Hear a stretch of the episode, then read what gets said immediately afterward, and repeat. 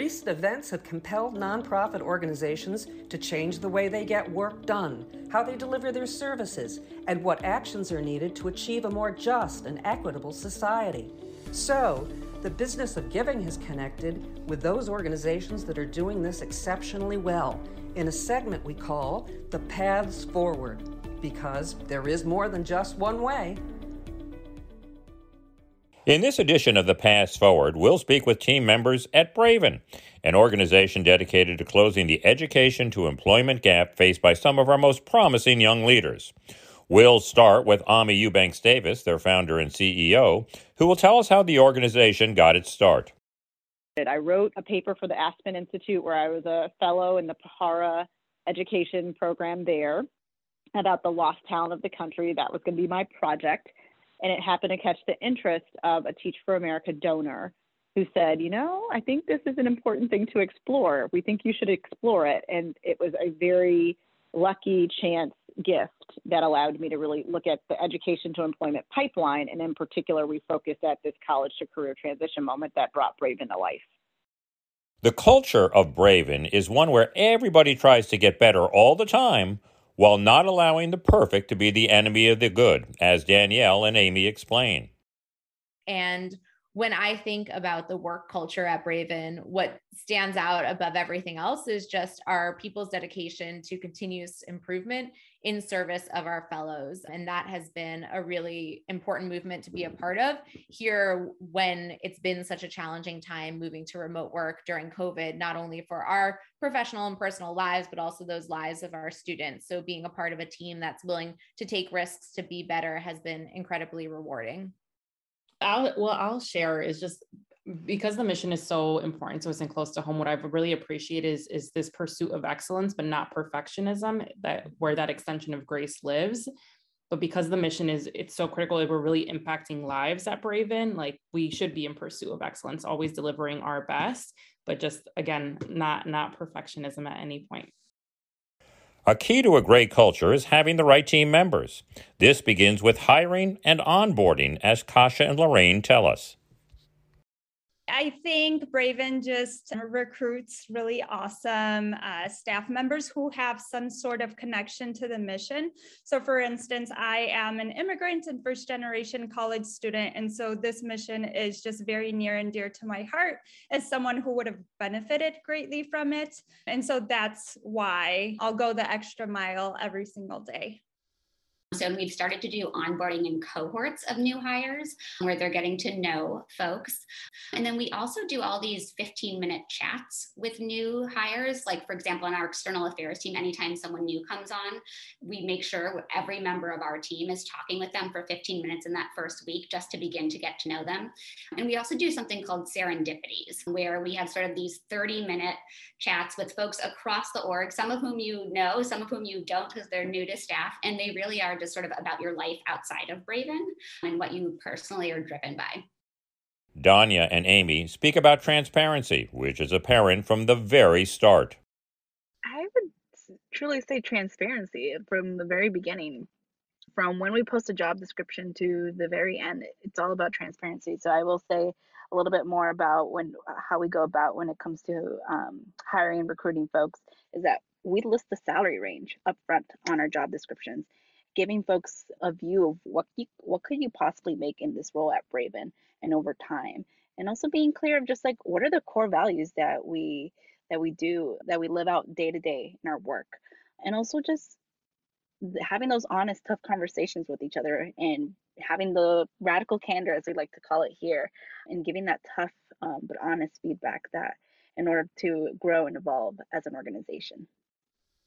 I think it really started in the interview process for me, just the scope of and the depth of transparency that was given to me from Braven, from compensation to this is the team that you'll be working with to this is how we interact this is how our check-ins are scheduled that level of detail had never been offered to me before and it gave me a preview to what i was going to be basically working with on a daily and a weekly basis the organization has grown quickly in the last couple of years in the midst of the pandemic kasha adwa Danya, Danielle, and Lorraine. Tell us the ways they have adapted.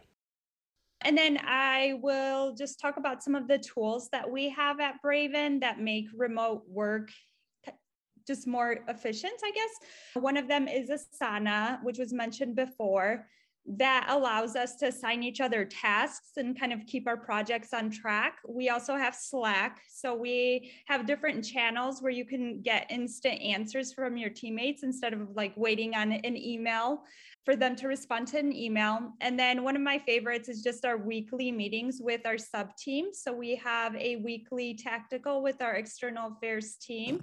And that is designed to also give us a space to talk about pressing issues. I'm going to touch on hybrid work life. And so when we when I first started working at Braven, I felt like or at least when we started going hybrid, I felt like I was struggling with balancing my time and how productive I was at work. But I think over time now that I'm getting more comfortable with the workflow, I'm just as productive working from home as I am working in office. And so I'm just really grateful for some of these tools that we've mentioned, like Asana, Slack, just because it's been helping me keep in line and stay in order with all my tasks.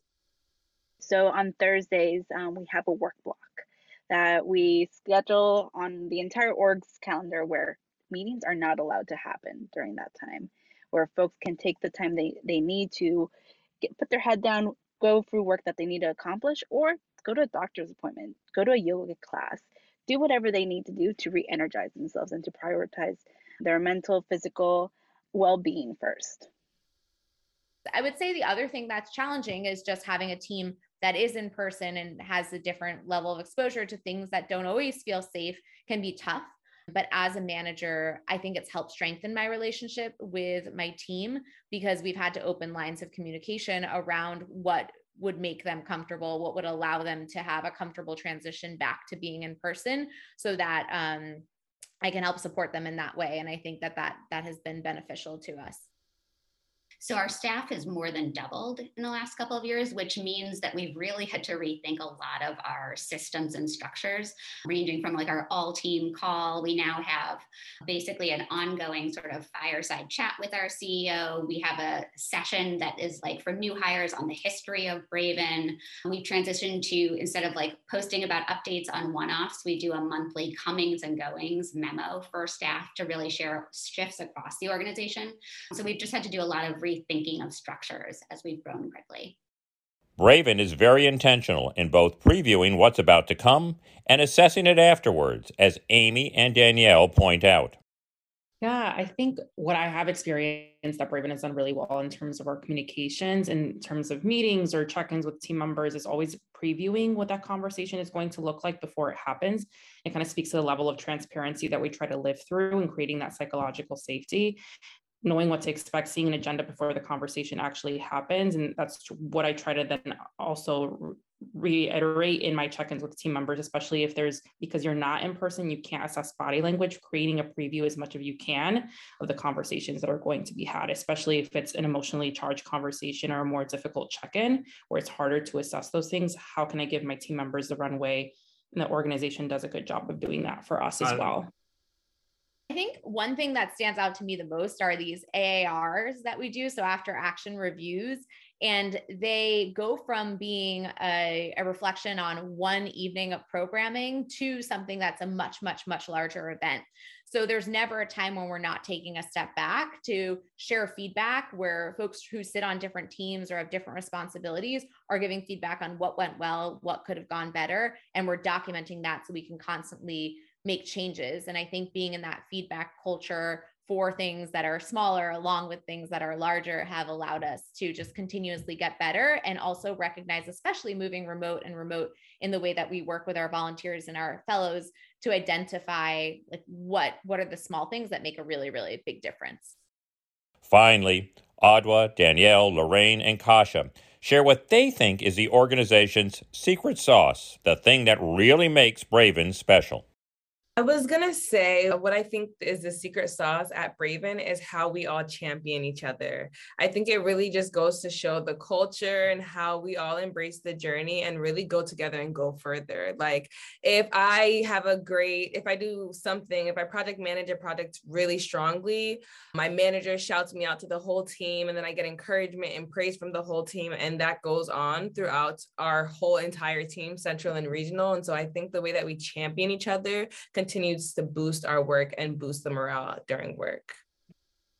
I would say our secret sauce is community. I think in the product that we bring to our fellows and to our volunteers, it's all about building community. And I think that that also stands true within our organization, which has allowed us to uh, move through COVID like very seamlessly because we care about one another and we share in the work that we do and also welcome so many new employees in, in just the last year. So I think that's something that's been different about working here versus another organization. Right. That's so I feel like a lot of organizations have core values. I feel like at Braven, we truly live into and believe in our core values. And one small example of that is one of our Slack rooms is our core value shoutouts room, where daily you will see people across the org tagging people for big or little achievements, where basically the entire organization gets to celebrate folks for living into our core values in different ways. I will also add that I think there's this, there's just a lot of grace that is extended. And I think even well before this pandemic and virtual learning, I think everyone just assumes the best intentions of others. And that just goes a long way. I want to thank the Braven team members who participated in this piece. Ajwat Adomoko, Danielle Heyman, Lorraine Anderson King, Amy Cisneros, Kasha Kalada, and Danya Moctezuma. And to learn more about their work, come to denver-frederick.com and hear my earlier interview with Aimée Eubanks Davis, the founder and CEO of Braven.